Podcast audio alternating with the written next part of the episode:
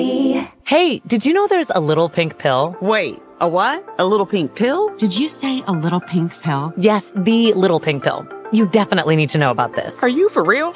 Just to be clear, you're telling me there's a little pink pill for me? That's right, the little pink pill. And it's called Addyi, A D D Y I, or flibanserin. Learn more about the little pink pill at ADDYI.com. See full prescribing information and medication guide, including boxed warning regarding severe low blood pressure and fainting in certain settings at addyi.com slash PI or call 844 pink pill. Good news, ladies. There's more. Addyi, the FDA approved little pink pill, is also affordable and can be shipped directly to your front door.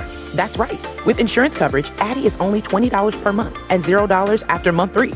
If your insurance doesn't cover Addyi, there is still a discount program to get you the best possible price and get free shipping right to your door. So now's the time to ask your doctor about Addyi. Learn more at addyi.com. That's A D D Y I.com. Go spread the word. When you get a fresh hot McCrispy from McDonald's and you can feel the heat coming through the bag, don't try to wait till you get home. Always respect hot chicken. The McCrispy, only at McDonald's. Ba da ba ba ba. This episode is brought to you by Progressive, where drivers who save by switching save nearly $750 on average. Plus, auto customers qualify for an average of seven discounts. Quote now at progressive.com to see if you could save. Progressive Casualty Insurance and Company and Affiliates. National average 12 month savings of $744 by new customers surveyed who saved with Progressive between June 2022 and May 2023. Potential savings will vary. Discounts not available in all states and situations. The year is 2021. Paul, use the voice. Listen to the podcast. The movie? Dune.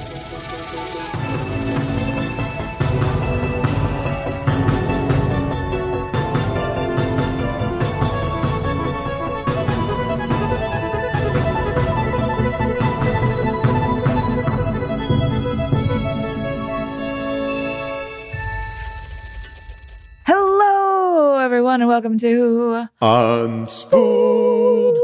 I am Paul Scheer. I am a lover of film, joined as always by my co-host Amy Nicholson, who is a critic of film, a uh, an amazing critic of film. She often writes for the New York Times, and uh, you actually interviewed the star and director of the film that we are talking about today, Dune. You interviewed Chalamet and Denis Villeneuve. Uh, what was that like?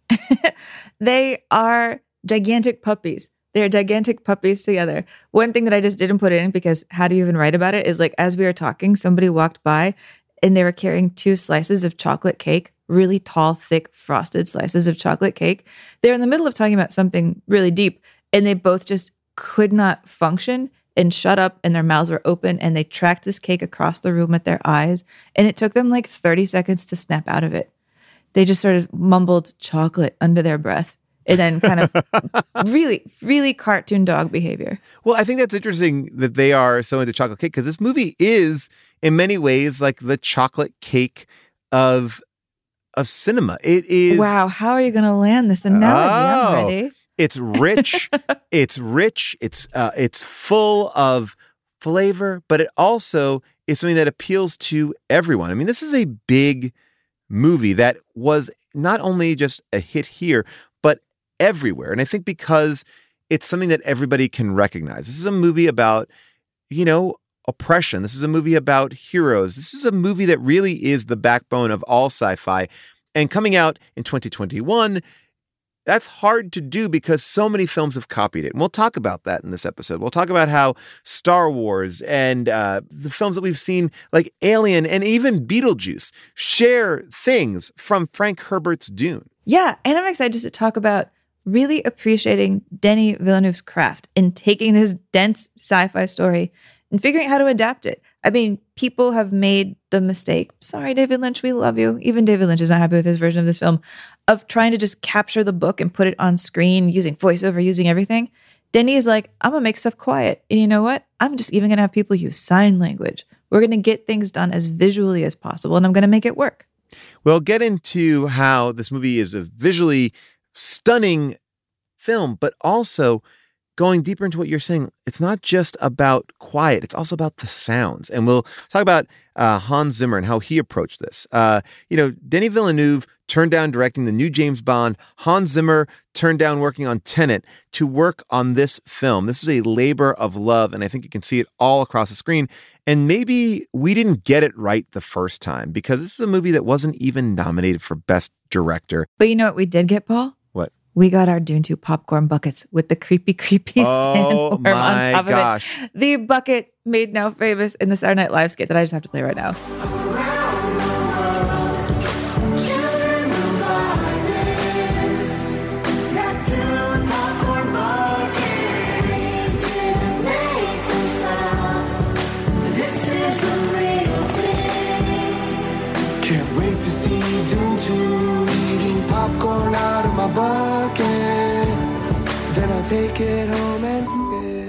By the way, I assume you watched that skit, little throwback to our American Beauty episode.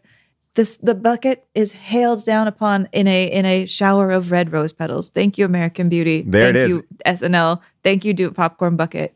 It is in my house right now. And it fits on top of the Taylor Swift popcorn bucket. So you can have a Dune Taylor Swift popcorn bucket. Oh my gosh. Uh, I will tell you this much. I even wrote a little thing on my Substack about it last week. Uh, there's an apology from the uh, AMC CEO about not realizing it looked like a giant butthole. Here's the thing, Amy.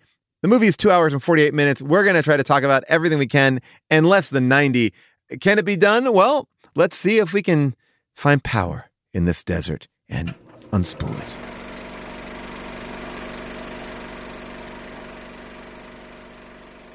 The year is 2021, and one movie is dominating the Oscars like a giant sandworm swallowing up the industry's biggest spice making machine, aka the Oscars. It is Dune, which enters the evening with 10 nominations, the second most of the night after Jane Campion's Power of the Dog. It ends up gobbling six, but not, however, the biggest prizes of the night Best Picture and Best Adapted Screenplay. And for Best Director, Denis Villeneuve isn't even nominated.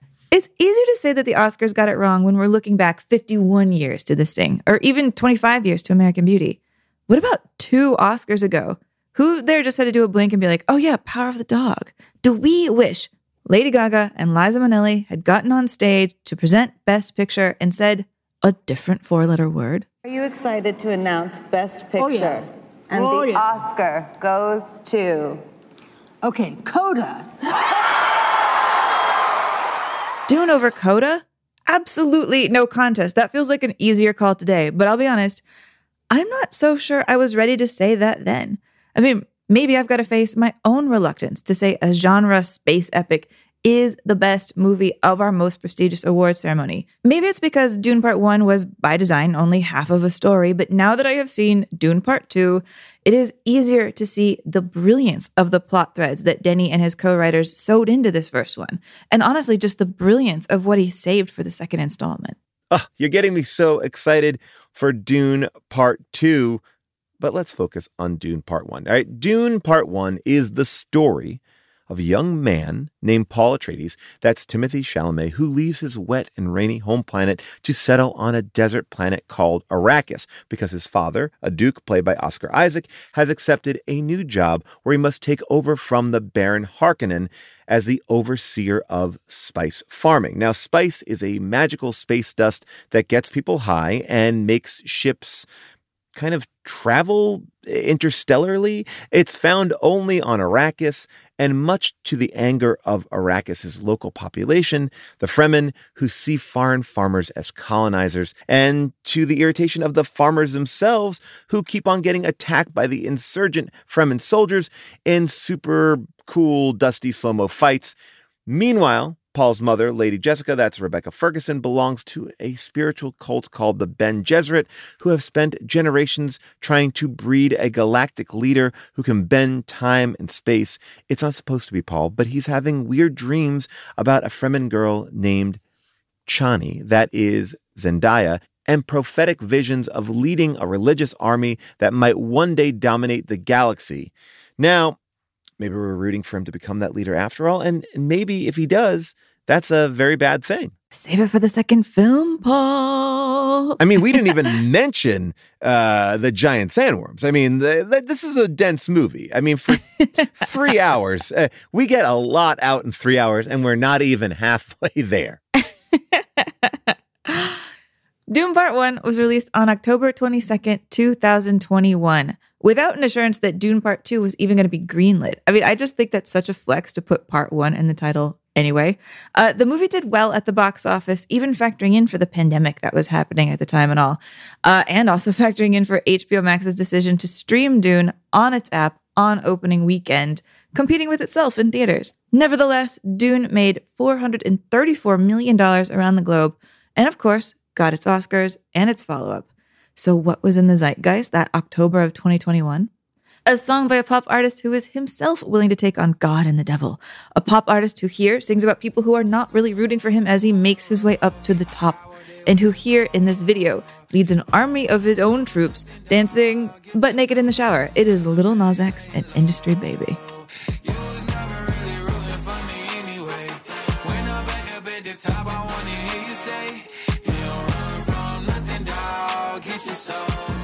Oh my gosh, that song plays all the time in my house. It's my son's favorite pump up song before he plays basketball. Uh, oh, it's a good one. It's a great, it's a banger. That's a good one. I didn't realize how much that video was just like paying homage to Shawshank Redemption. Never really put it together. that Lil Nas X was a, a hardcore Shawshank fan. Hey, look, we talked about it. It's America's favorite film. Uh, you know, we are talking about an interesting year too. And just to go back to 2021, it is the year where we have the uh, insurrection on the U.S. Capitol. Right, we have uh, President Biden withdrawing troops from Afghanistan. Juneteenth becomes a federal holiday. Uh, COVID nineteen vaccines become available. Right, and um, it's this moment where we start this battle of movies that are brand new coming out on streaming. This is like one of these bigger films. You know, I think we saw it a little bit earlier with Wonder Woman 2. There'd been signs of it, but this was a giant, like, oh shit. Like, this is in the theater and I'm watching it at home the same weekend. I, I just, I want to just put some spotlight on that in a way because this is a giant film, and I wonder if it helped or hurt that it was dual released. Oh, I mean, I feel like it definitely hurt a little bit actually, but then would everybody have seen it? Like, I want to be empathetic to the feeling of like, I don't want to go to a movie theater in 2021. It's still pretty scary going to a movie theater in 2021.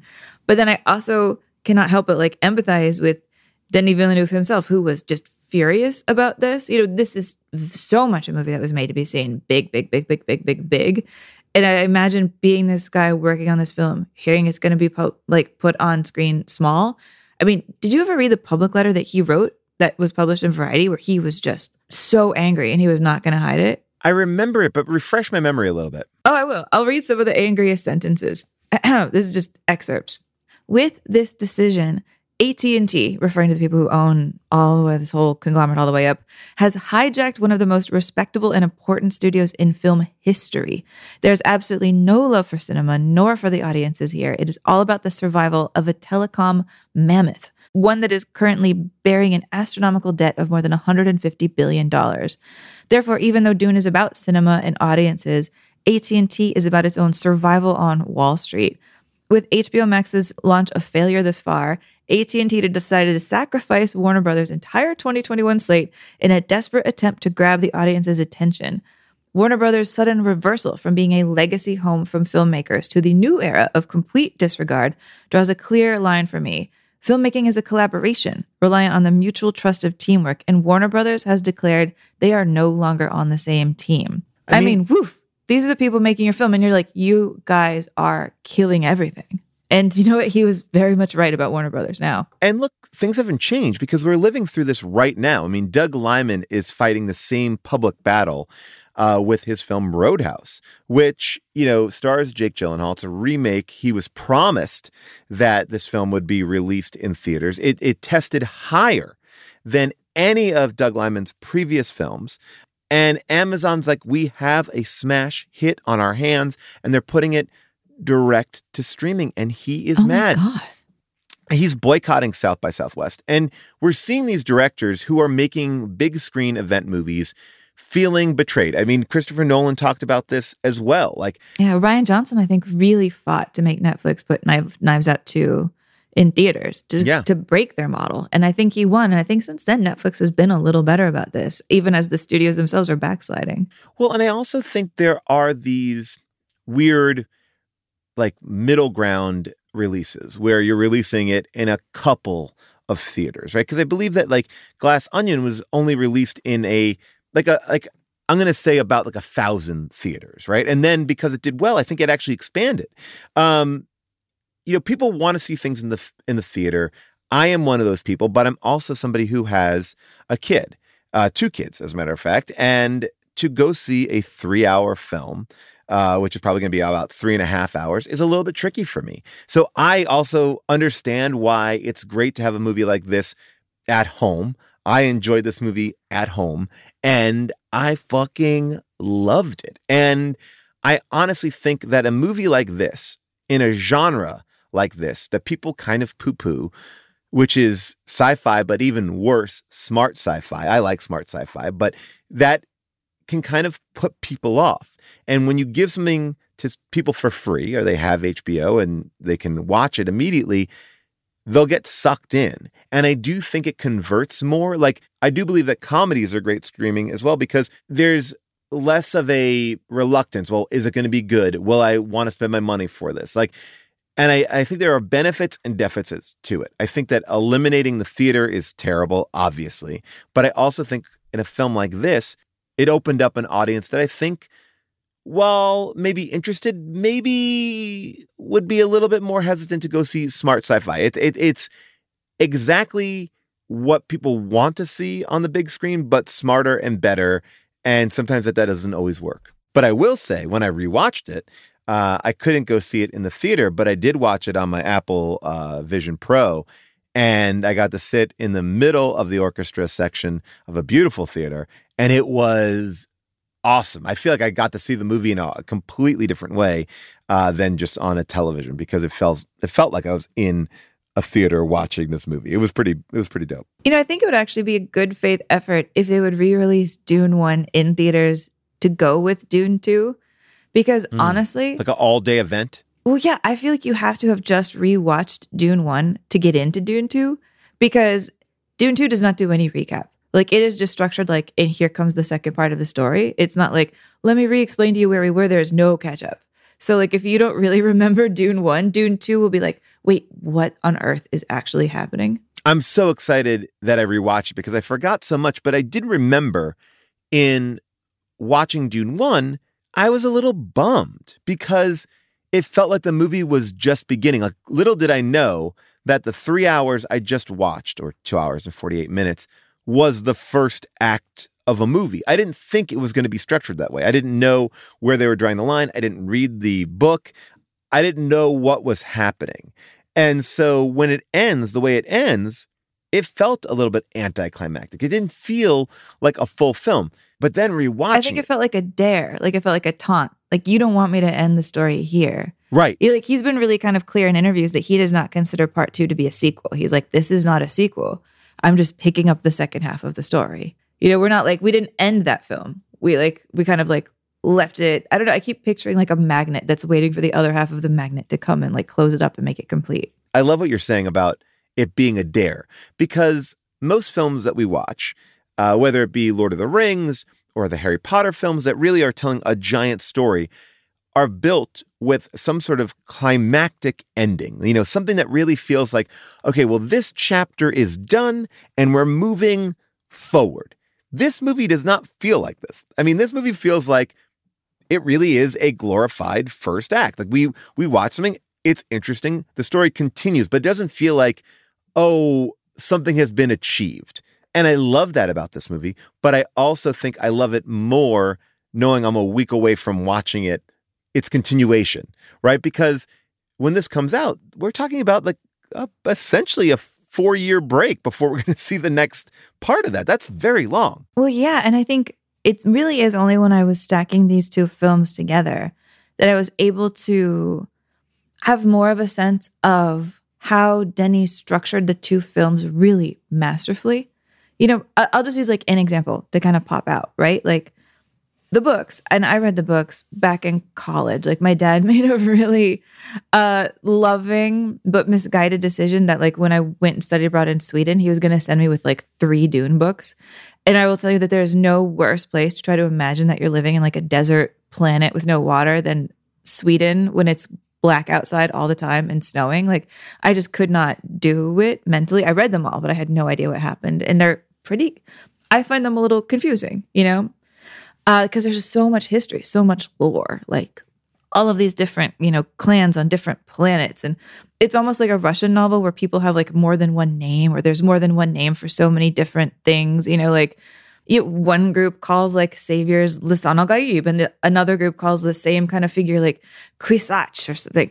And it's just like having to hold all of these things in your head is really complicated. Yeah, people call this like the space Game of Thrones. Like it's this dense world that you have to just kind of sink or swim in figuring out who's who and what's what because it's not really holding your hand. No, it doesn't hold your hand at all. And neither do these two movies. And like one of the things that I didn't appreciate what a big shift it was, you know, when I saw the first one on its own, was that, you know, the books themselves are sort of narrated by this character of the emperor's daughter. You know, the princess is going to be played by Florence Pugh in the sequels. Like she really gets about the first line in the in the books. You know, it's sort of like she almost frames the different stories or chapters like she's a historian kind of telling you what happened through her point of view, right? And you know, when David Lynch adapted Dune, he was really true to that. You know, his Dune in 1984 starts with the Empress giving narration, doing what she does in the book, kind of telling you everything about who everyone is, what they're up to, what's going on. I forgot to tell you. The spice exists on only one planet in the entire universe. A desolate, dry planet with vast deserts Hidden away within the rocks of these deserts are a people known as the Fremen, who have long held a prophecy that a man would come, a Messiah, who would lead them to true freedom. The planet is Arrakis, also known as Dune. Because in a lot of ways, I mean, that's kind of the only way to get through all of the depth of Dune is to have somebody just being like, let me tell you what is happening. Let me just explain. And I think Dune, Dune in Lynch's hands, or like Lynch would probably say, like with the studio's hands doing it out of his control, is just like so full of people trying to catch you up to speed and just like explaining everything.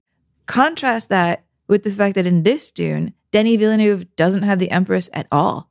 She's just not there. She's not narrating it. She's not picked up. She's not referred to. We don't cut over to go see her at any time. And you know, she shows up right at the beginning of two. He holds her for that. He like takes all of these major characters from Dune and he's just like held them for the sequel because he's like, you know what? I understand that this is way too dense and I can structure this powerfully if I do it this way. Here's where these people matter. And instead, he does a really smart thing with this one where he gives that voice of background information to Zendaya, to Chani, to the character of the woman living on this Fremen planet. But one day, by imperial decree, they were gone.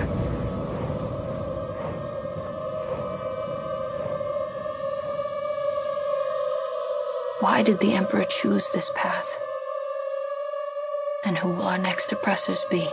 And in that little shift, he changes this from a story about like here's this whole planet and all of this lore and all of these galaxies and let me tell you about everything. And he's like this is a story that's pretty simple actually.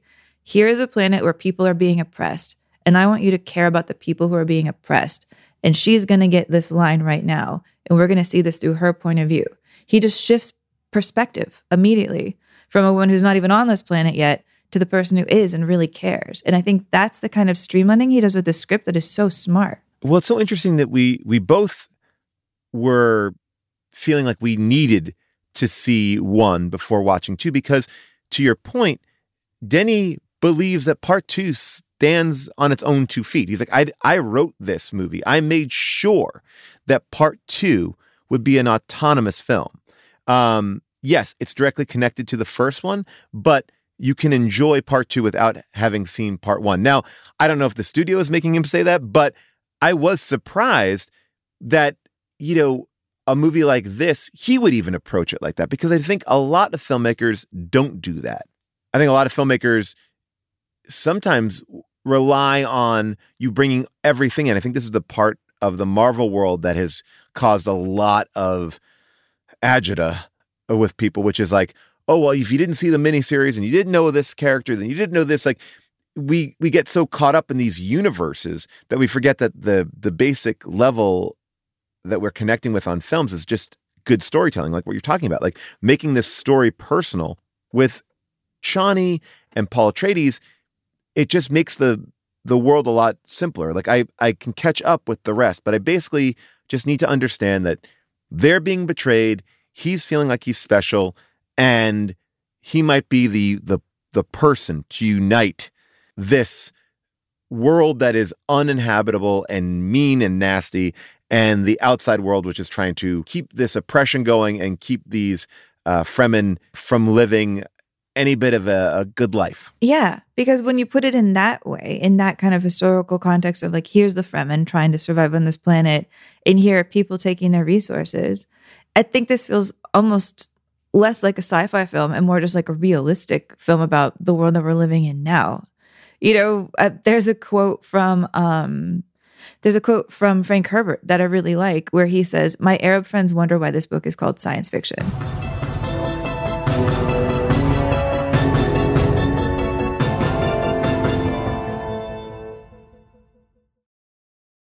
Spectrum One is a big deal. You get Spectrum Internet with the most reliable internet speeds, free advanced Wi Fi for enhanced security and privacy, and a free Spectrum Mobile Unlimited line with nationwide 5G included, all while saving big. For the big speed, big reliability, and big savings you want, get Spectrum One. Just $49.99 a month for 12 months. Visit spectrum.com slash big deal for full details. Offer subject to change, valid for qualified residential customers only, service not available in all areas. Restrictions apply.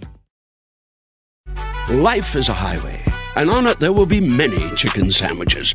But there's only one McCrispy. So go ahead and hit the turn signal if you know about this juicy gem of a detour.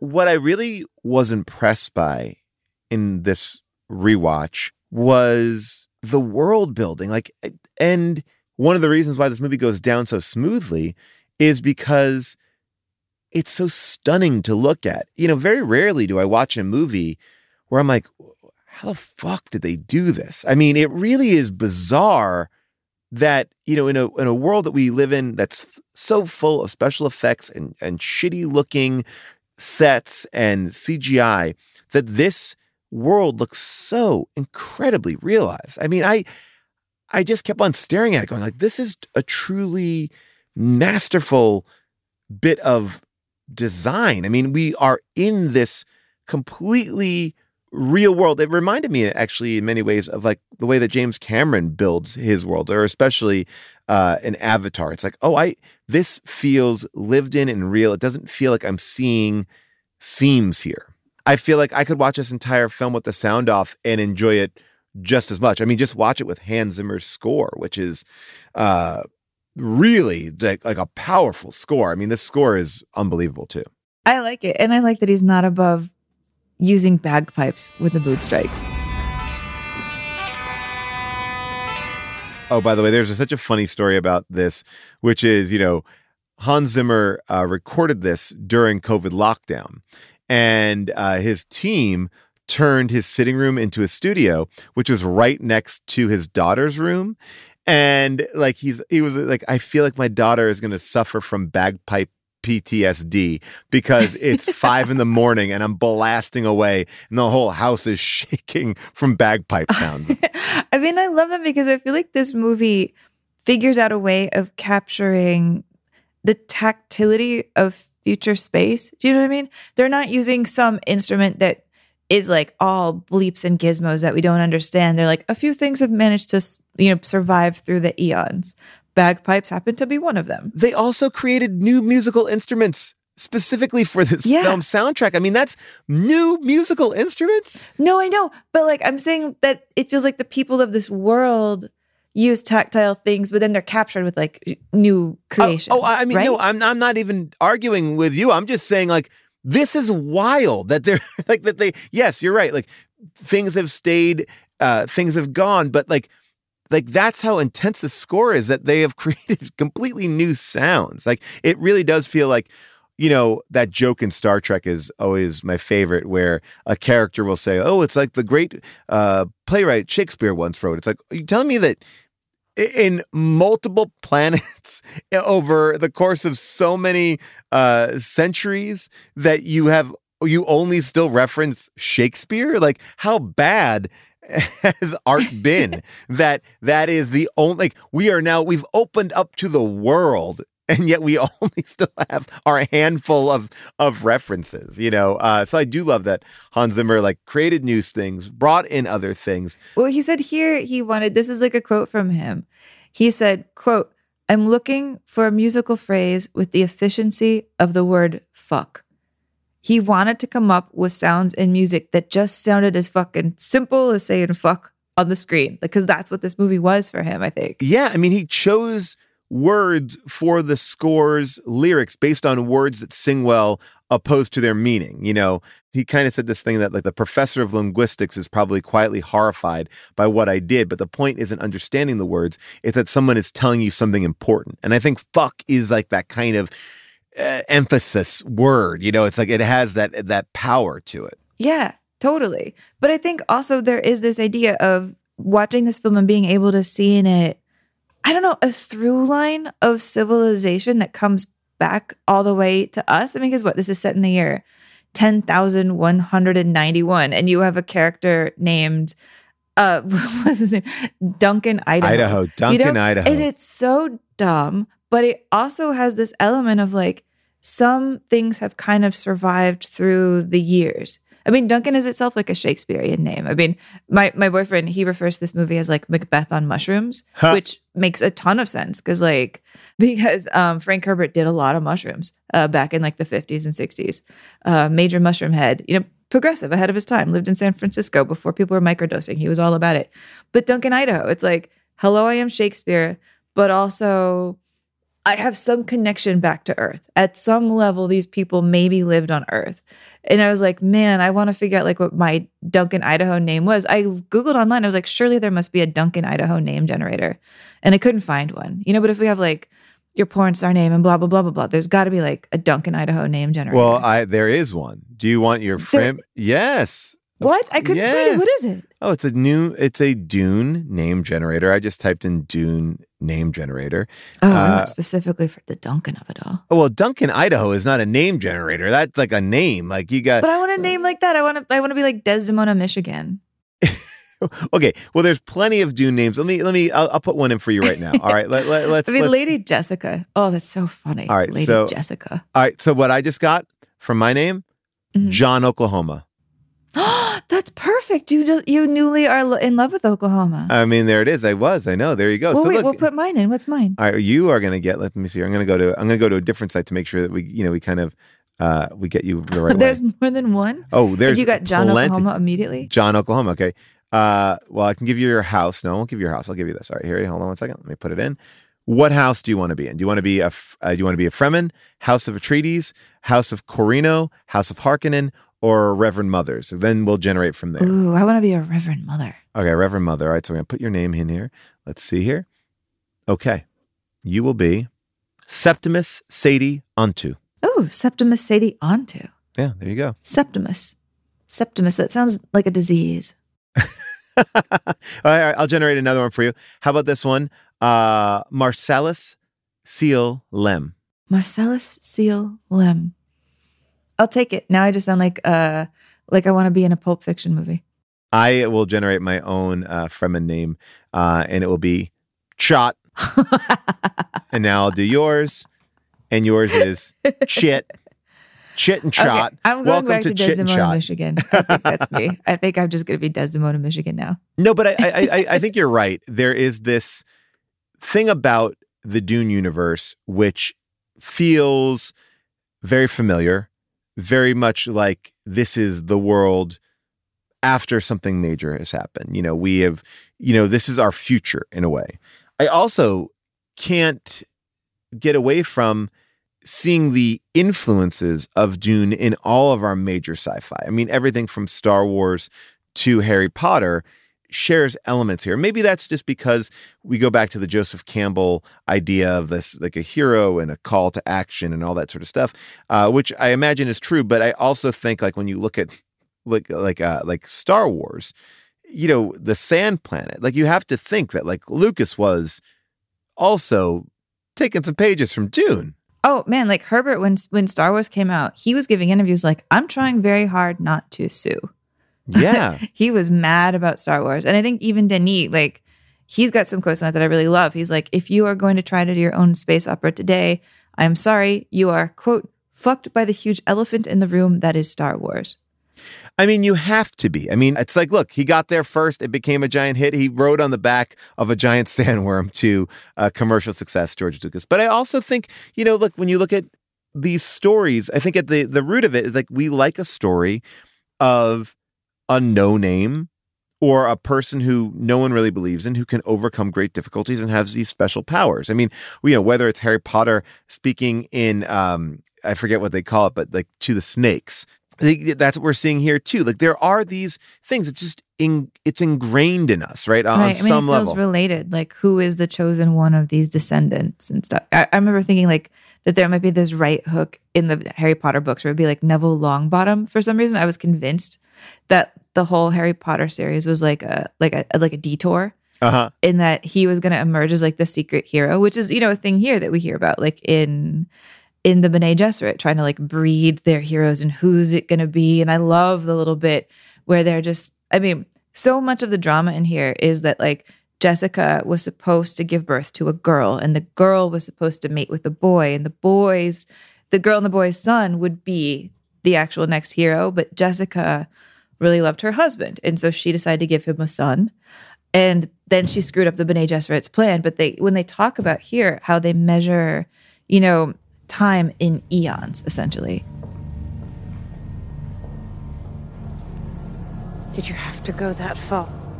You chose to train him in the way, in defiance of our rule. He wields our power. He had to be tested to the limits. So much potential wasted in a male. You were told to bear only daughters, but you, in your pride, thought you could produce the Kwisatz Haderach. Was I wrong? You're lucky he didn't die in that room. If he is the one, he has a long way to go. His sight is barely awakened, and now he goes into the fire. But our plans are measured in centuries. We have other prospects. If he fails his promise. I mean, that idea of just like, in a, in a way, it's almost like the story's kind of agreeing with what you're saying about the hero templates, but fighting against it too. These people are trying to create that hero to come out of nowhere, and things just happen against their will, that life still finds its own path through. And that maybe these heroes we're rooting for are very, very bad for us. Can we just take one quick detour to and just talk about one other uh, like nod, one other movie nod here that we haven't discussed? Because I, I think you're right. Like we're talking about these these grand stories and these things that we connect to, but there's one connection that when I saw Dune the first time, the thought that I had, and I couldn't get out of my head, was Beetlejuice. Oh yeah, with the sandworms, of course. Yes. I mean, it's like to me, uh, like it, like that sandworm was such. It was so. I mean, obviously you have movies like Tremors too, but it, like I, there is something about that sandworm that like I'm like, oh, this is just Beetlejuice. Like, does is Beetlejuice Dune? Does Beetlejuice live on the Dune planet? I mean, he might. I mean, I think it speaks to the fact that this is like a paperback that was just passed around by all of these people who then wound up shaping our culture, right? Well, yes. I mean, it's like like Frank Herbert tapped into our collective unconscious, right? If we were to look at sci-fi, could you make the argument that Dune and I mean, and Dune and Lord of the Rings really shape all of our sci-fi stories. I mean, there's that fantastic documentary, you know, Jodorowsky's Dune. And that documentary, by the way, if you haven't seen it, makes such a strong argument that like this failed Dune actually wound up changing cinematic history. Um, on its own, even without it ever being made, that it's in making this failed Dune that people like H.R. Giger started to get more interested in like building sets. That it's because of this Dune that we got Alien, and because of Alien, then we got everything else.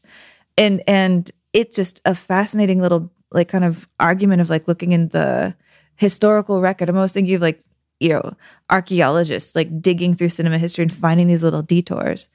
I mean, have you ever had a project like that? Like, I have this running joke with my boyfriend about a script that he wrote that never got made, where I call it, you know, Mortimer's X, because like he put all of these ideas in there that he just wanted to do, and now he like can draw from them and reshape them into other ideas. It was like this, I don't know, strong brew of just brainstorming. Do you know what I'm talking yeah, about? Yeah, no, absolutely. I think that there are always things that you revisit when you create things, and what doesn't get made, you can recycle or find different ways in. You know, there's characters, there's themes I think we all wrestle with. And I think what we're talking about with a book like Dune, and the mistake that a lot of these big sci fi films make is they try to capture everything that the book is in a film, but they're two different mediums. And you can't just do a direct adaptation. Um, you have to figure out what is important, what's not important, what you just described earlier about Denis moving things to different characters to make each film feel complete or without feeling overwhelming is really, really smart. And I think people risk or people don't risk making decisions like that because they don't want to upset the readers. Or people are like, well, you can't get rid of that character. But I think why this movie works so well and why it doesn't feel like a ripoff of Star Wars, why it doesn't feel like a ripoff of any of these other films that have been inspired by Dune but came out before this version of Dune, is because it is, at the end of the day, a Denis Villeneuve film that is tackling this work that he loves. But it's not a Frank Herbert movie directed by Denis Villeneuve, if that makes sense. It does. I mean, in a way, what you're describing about trying to live up to sources of information or, or inspiration is like a thing that I think that Denis himself was wrestling with because like Dune is the movie that he wanted to make from the time he was a teenager. He was not a kid who grew up exactly like Spielberg, where Spielberg was getting to run around with a camera and make his own things. Like Denny grew up in kind of a really empty stretch of Canada where he says, you know, the only two permanent buildings in his town were a church and a nuclear power plant. And he just grew up kind of surrounded with religion and science and this idea of having faith in both of them. But he was obsessed with Dune. I think the scientific part of his brain was really obsessed with Dune. And so he started just drawing what his Dune would be, you know, doing like his own shot list, almost like a little very simple graphic novel, and trying to figure out what his dream Dune would be. And then when he finally got to make Dune as an adult, he was looking back at the shooting guide that he made when he was 13 and it was I don't know if it was stressing him out, but he said, you know, the dreams of a teenager are very totalitarian and he could not please his younger self. His younger self was even waving banners that were sort of impossible, he felt like, to do now. And so maybe just in knowing from the beginning, he had to like make different breaks, figure out different choices, figure out how to streamline things. You know, I, I think that like the Dune adaptation that was done by Lynch really struggled to step away from the literariness of the book. You know, that movie is just, oh my God, it is so loaded with like voiceover and narration just constantly. You know, stuff like in the scene where Paul Atreides is hanging out and then that tiny little metallic like hunter seeker killer bug thing flies into the room. Yeah. The way that Lynch shot it is just so much voiceover of like you know, Kyle channeling the book, Kyle MacLachlan, because he was playing Paul, channeling the book by like narrating everything that's happening got to try to grab it. The suspensor field will make it slippery on the bottom. I must grip it tightly. Who is operating that thing? It has to be someone in the palace. I could shout for help, but it would kill whoever opened the door. And then you compare that to the way like Denis did the same scene, and it's quiet. He like he feels like he comes in with the own creative confidence to just have that be a scene about like us watching Paul watch the killer. And he doesn't have to dress it up. He just is like, I know this scene has quiet impact on its own.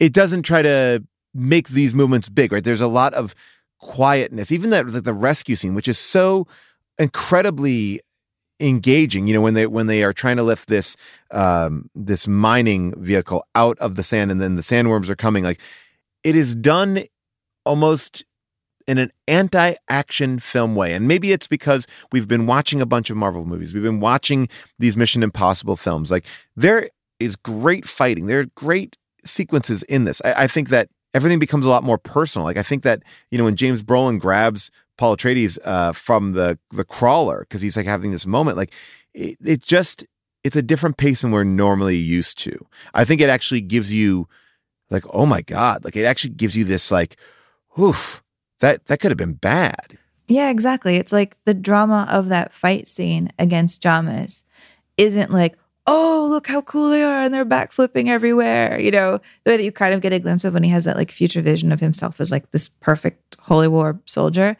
Yeah. You know, the drama of that fight is that, you know, A, we don't totally know if Timothée Chalamet's character is going to die. You know, everybody's acting like he's definitely going to die. But B, the idea that like he's fighting on the grounds of a culture that he doesn't yet understand.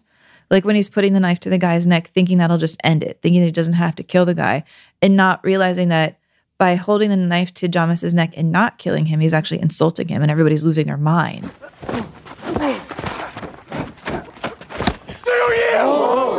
Fasci, fasci. The ah! boy doesn't know our rule. There's no yielding under the Amtal rule. Only death is the test of it.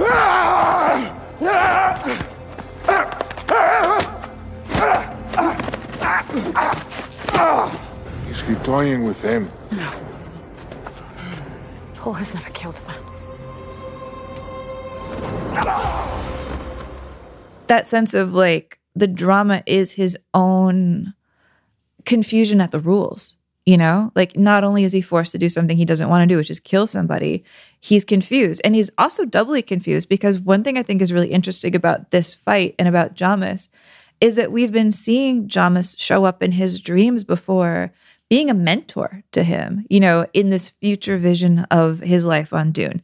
He like it, it's a vision of Jamis before he's even met Jamis, telling him when he's in like the helicopter, for example, that some that he needs to learn to move with the flow, that he has to learn how to kind of give in and let the natural forces happen as they're supposed to happen. The mystery of life isn't a problem to solve, but a reality to experience. A process that cannot be understood by stopping it. We must move with the flow of the process. We must join it. We must flow with it.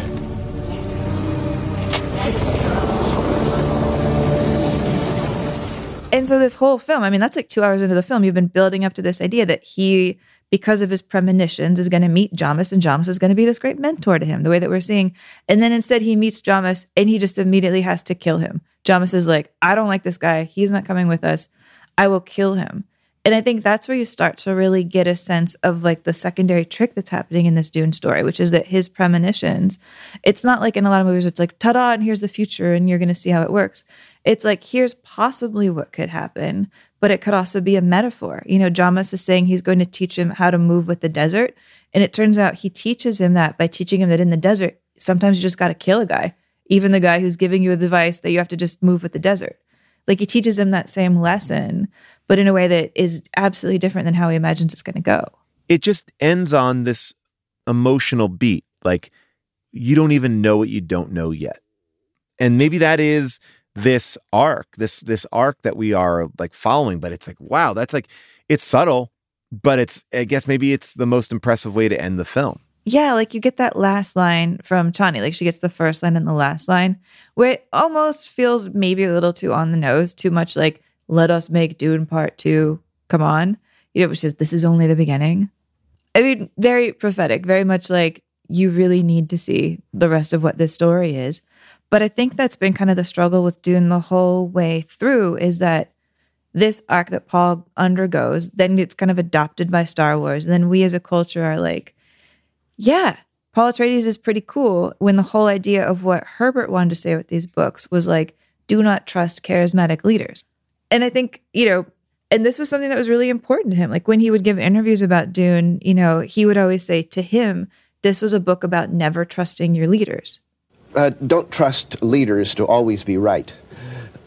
uh, I, I worked to create a, a leader in this book who would be really an attractive, charismatic person for all the good reasons, not for any bad reasons. Uh, then power comes to him. He makes decisions. Some of his m- decisions made for millions of people, millions upon millions of people, don't work out too well. In a general sense, not in a specific one about Leto and, and about planet Arrakis, but in a very general sense, do you make this, this statement because you're disenchanted with the way others are viewing the future or preparing for the future? Well, I think that, that our society was formed on a distrust for government. And uh, uh, we seem to have lost that distrust of government. I, I kid around and I say that uh, my favorite president in recent years has been Richard Nixon because he taught us to distrust government. And so the idea that like people could walk away from Dune thinking Paul Atreides is the hero really upset him, you know? And I think that that's kind of the fun thing to play with for audiences. You know, that's my favorite thing is when we wind up rooting for the wrong person or a movie plays with our kind of lazy decision just to empathize with the guy who looks like the hero because we're told he's the hero.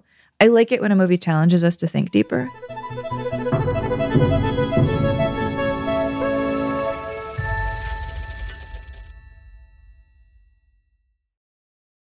Go spread the word. When you get a fresh hot McCrispy from McDonald's and you can feel the heat coming through the bag, don't try to wait till you get home. Always respect hot chicken. The McCrispy, only at McDonald's. Ba da ba ba ba. Look around. You can find cars like these on AutoTrader. New cars, used cars, electric cars, maybe even flying cars. Okay, no flying cars, but as soon as they get invented, they'll be on AutoTrader. Just you wait. AutoTrader.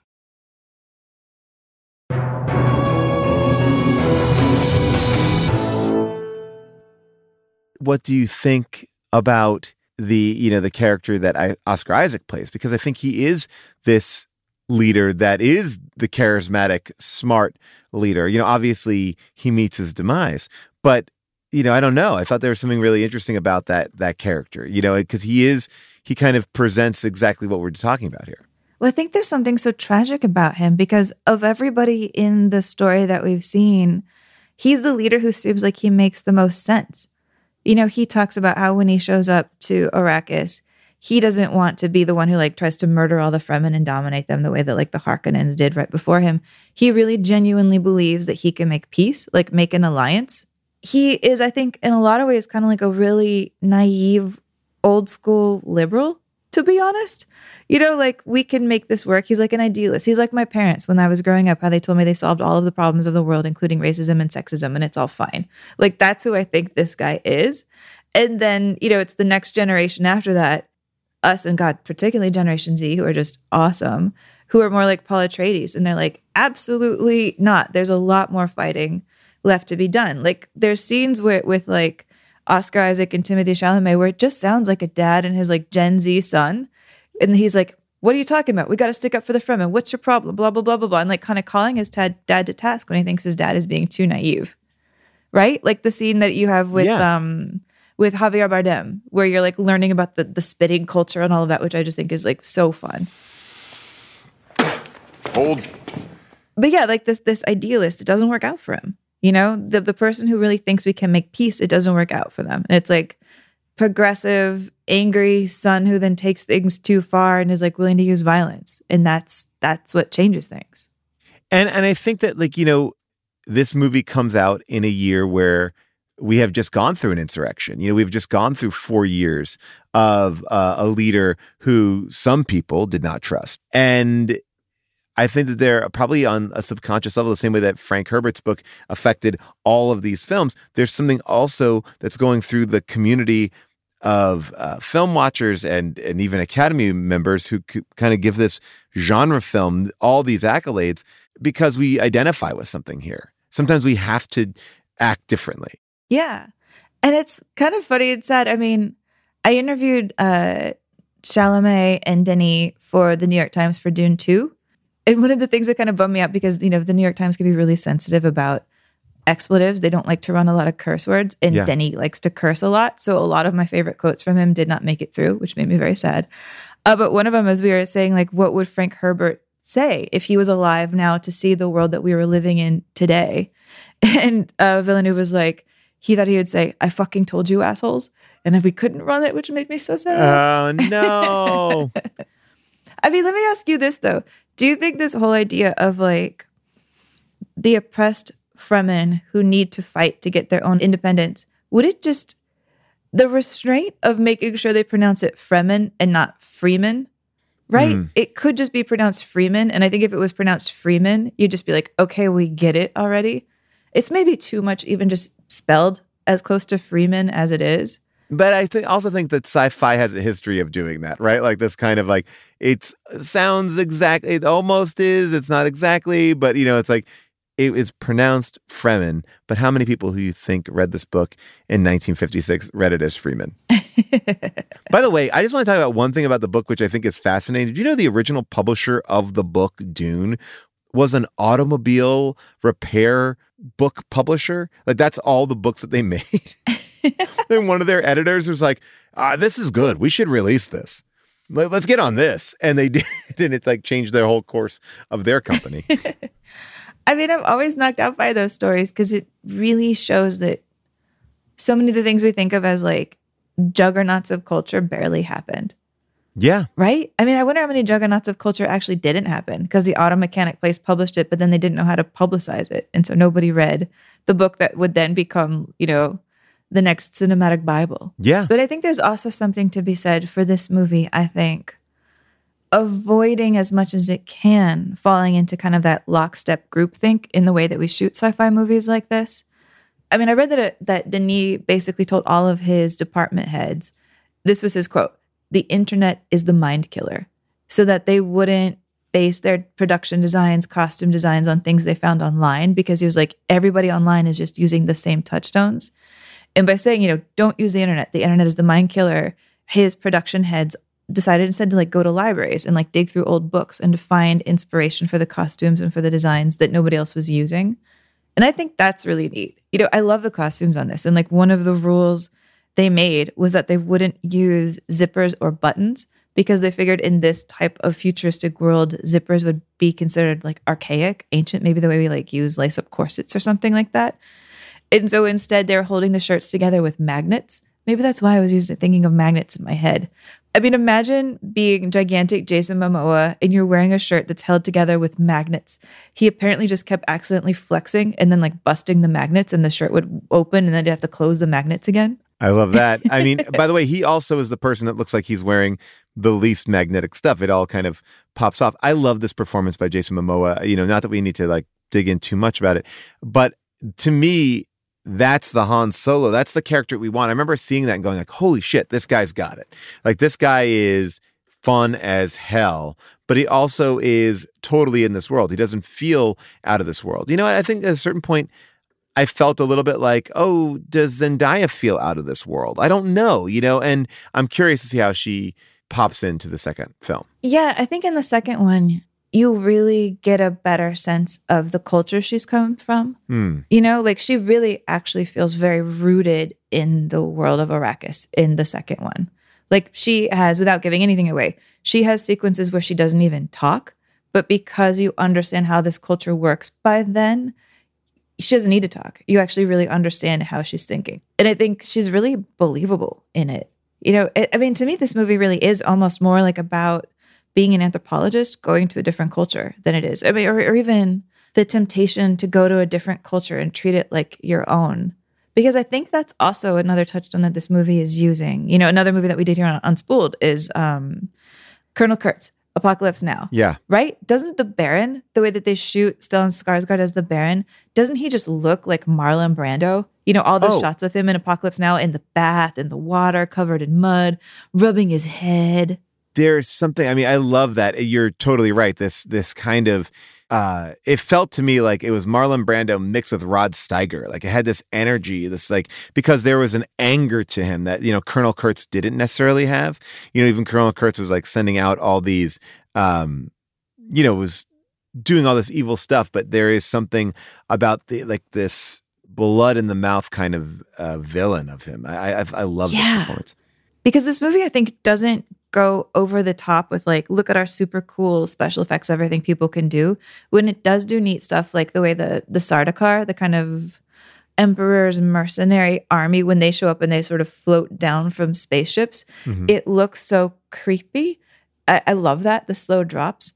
But then the only other major sci-fi effect I think they use is like when the Baron lifts up and floats across rooms and floats across tables.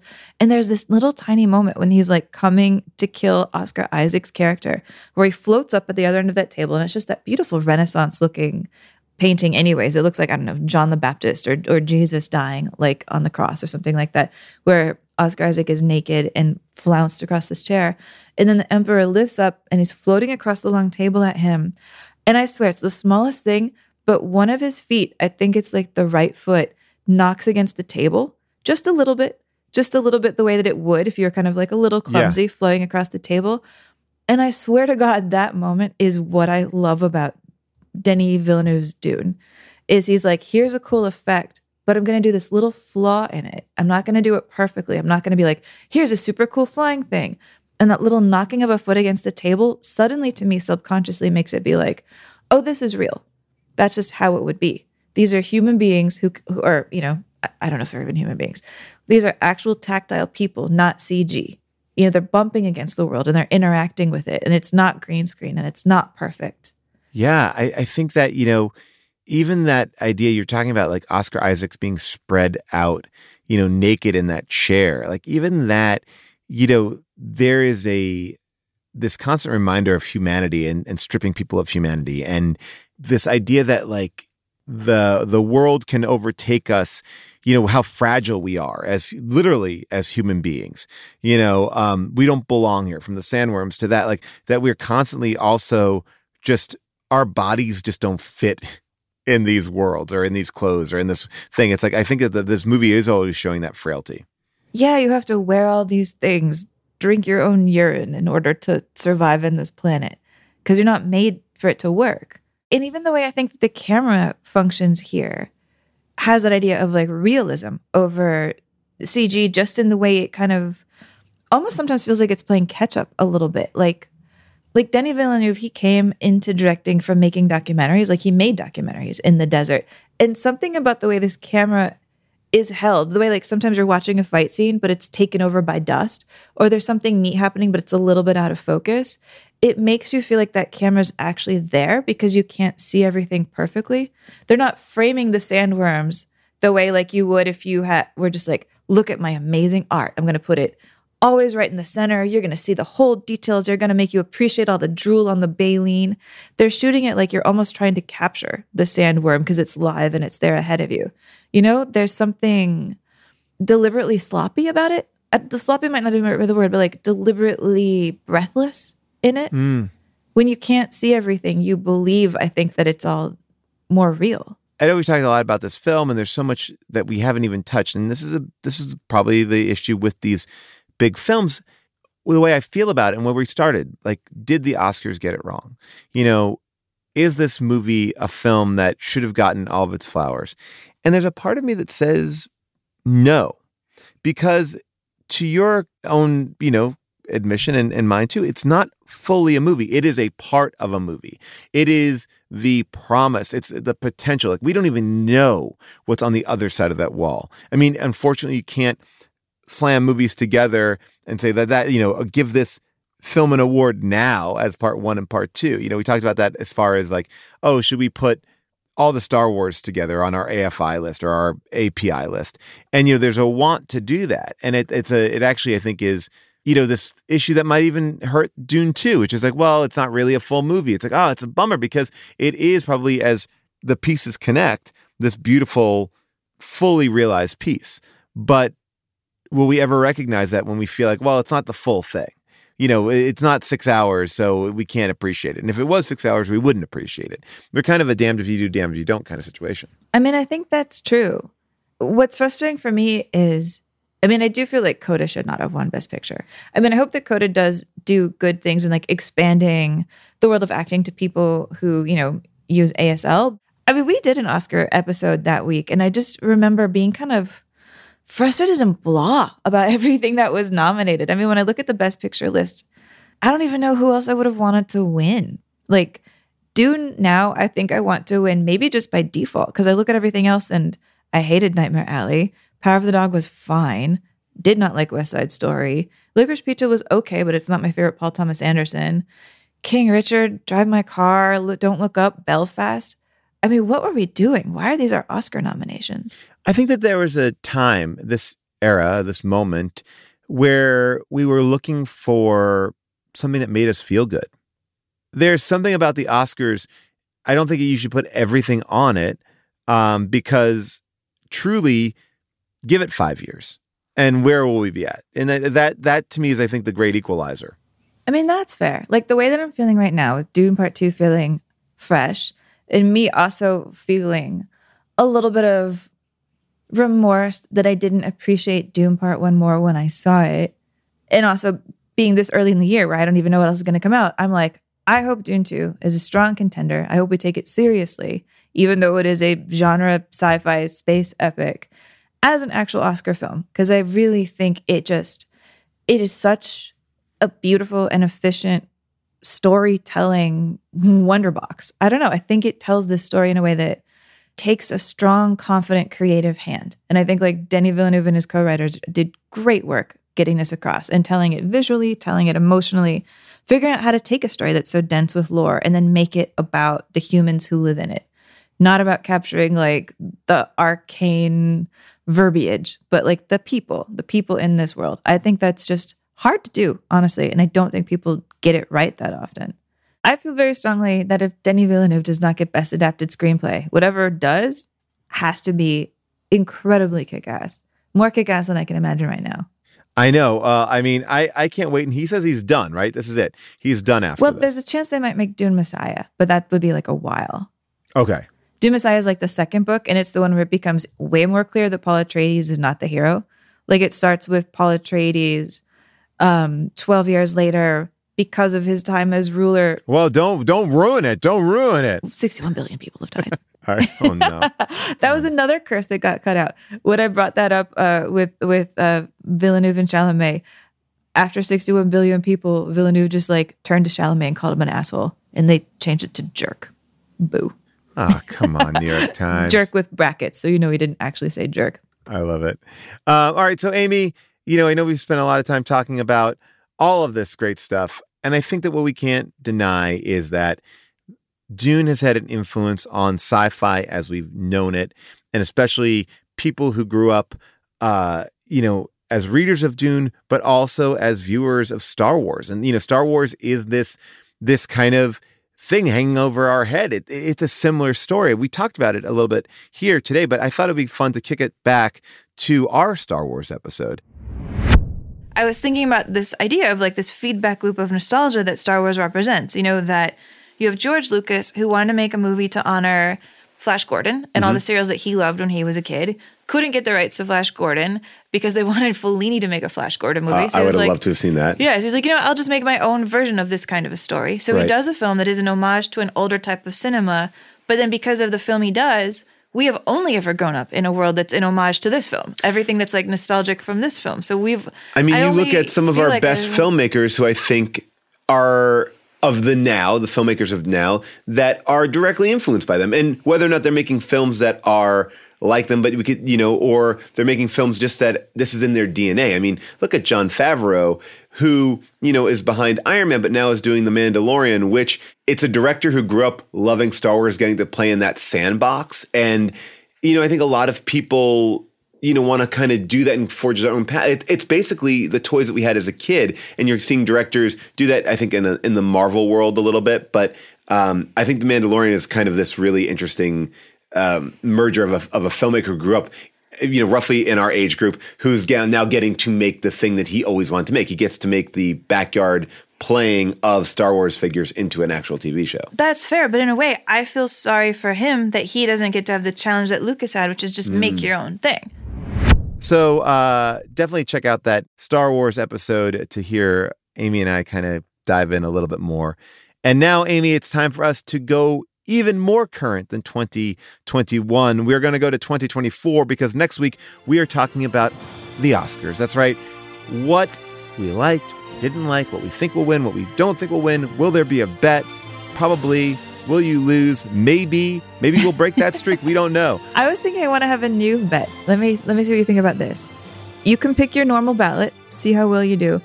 I might try to do a ballot where maybe I just try to get everything wrong. And if I it, like almost a double or nothing. If I get every single one wrong, I win. Oh, okay, that's interesting. I like that. I like that. Okay. Because I'll never beat you. I've never beat you so far. I know, if but just, if we're going head to head in the calculated sense. why don't we both compete to get everyone wrong? Really? I like You'd that. be willing to do that? yes, everyone wrong. Because I think it's an interesting, then it puts us on the same playing field. Okay, let's do it. All right. This will help because I can only ever vote my conscience anyways. So great. Let's get them all wrong. You and I next week. All right. I can't wait to see uh, people wearing their Arc of Schwing shirt from teepublic.com that we created, uh, especially after our Wayne's World episode. It's ridiculous. And you can make it into a sticker or anything uh, you want, even a hoodie. Just go to teepublic.com slash stores slash unspooled. My book is available to pre order right now. Just go to my website or even uh, you could do it right through the Unspooled website as well. Uh, you don't have to pre order it there, but there's plenty of links there to order it from whatever bookstore you'd like. You know, Amy, before we wrap up today's show, um, there is something different going on behind the scenes. This is our first episode without our producer, Josh Richmond, who has been here at Unspooled from the very beginning, a champion of the show, this idea. Uh, so many creative things have come from the mind of Josh Richmond, and this is our first show without him. And I honestly, I'm very sad to see him go. Yeah, Josh has always been Earwolf to me. I mean, he's been Wolfpop to me. Remember previous Wolfpop, our incarnation? He was my first producer back then when I was with um, the Canon. I have never done podcasting without Josh Richmond by my side, uh, going back a decade. Like he is always been, I guess, in the literal metaphor of what a podcast producer is. He's been my sounding board. Um, he knows more about movies than almost anybody I know. I always would joke that like him and our our former engineer Devin, they should be hosting their own movie podcast and just like spitting names and facts and, and love about each other. He and I disagreed on so many movies, and I loved disagreeing with him. And he's just a brilliant mind, brilliant guy. His career in audio goes all the way back to, you know, being on like radio shows that were completely lunatic and fun. And he has my favorite quality in any person ever, which is he's curious. Like he's just down. I invited him to see Pitbull with me, and he was like, "Yeah, why not?" I love that and upset that I didn't get that invite. Um, you know, I will say that, you know, Josh has been behind so many great film shows here. I can't wait to see what he does. I know that he's doing a bunch of different projects. Uh, you know, I've been a big fan of the Richmond Anthology, which is this gigantic piece of work that he did that kind of pulled together all these different songs from different periods. You could find that online. Yeah, it is like the history of all music, like all music. And if that sounds ambitious, it's because like the Spotify playlist is over 24 hours and it starts with John Cage 433. I mean, it is a ridiculous achievement. we you know uh, and even though he's not with the show anymore keep tabs on josh because he's always up to something really fascinating. I mean whether it's working with us quentin tarantino or really at the inception of earwolf. Like back in the day he has worked with great people and will continue to work with great people and is such a fantastic collaborator and creator himself. And as a matter of fact amy tell him what he's up to right now. Yeah, he just announced that he is making his first video game, which is just so amazing. I didn't even know he had that side to him. He is a he is a man of many facets. Uh, yeah, it's called Doomsday, and he just started the kick track to get it off the ground. I think he's actually made it. It's just like ta-da! It's a he's describing it as a maniacal card game for PC and Mac. And if it has his brain, I know that it's maniacal. And yeah, like like you were saying, he too, has just been such a heart and soul of Earwolf. He's a guy who was so devoted to Earwolf that he lived in an apartment two blocks behind Earwolf. Well, we just wanted to say thank you to Josh for all the years, all the time, all the debate that we have had on the show and the movies that we pick and the the format of the show really goes to Josh. We are going to be in capable hands uh, in the interim as Cody Fisher is jumping in alongside our uh, regular producer Jess Cisneros. You know Jess. So we are still having a lot of the great team here, but we just would be remiss if we didn't tip our hats to our original team, which is now completely gone. It's just you and me, Amy. That's it. Uh, we're the only ones left. Don't leave it. me, Paul. this is it. Do not leave me. But uh, so, Josh, good luck. Definitely keep tabs on him on Instagram. He is Radio TFB. Keep your eyes on him. Like you said, he's doing cool stuff and he will continue to do cool stuff. And Amy, now we go into the unknown. And what better unknown than the Academy Awards? A big thank you to our producer, Jessica Cisneros, our engineer, Casey Holford, and our executive producers, Cody Fisher and Amelia Chapello, and our MVP, Molly Reynolds. Our theme song is by Michael Cassidy, and our fan art is by Kim Troxall. Follow Unspooled on Twitter and Instagram, and join in the conversation about all things Unspooled on the Paul Scheer Discord at discord.gg slash Paul Scheer. Unspooled t-shirts are available at teepublic.com slash unspooled, and you can get a deck of Unspooled playing cards and more merch at podswag.com. Finally, see the official API list of Unspooled films and more about the show at unspooledpod.com.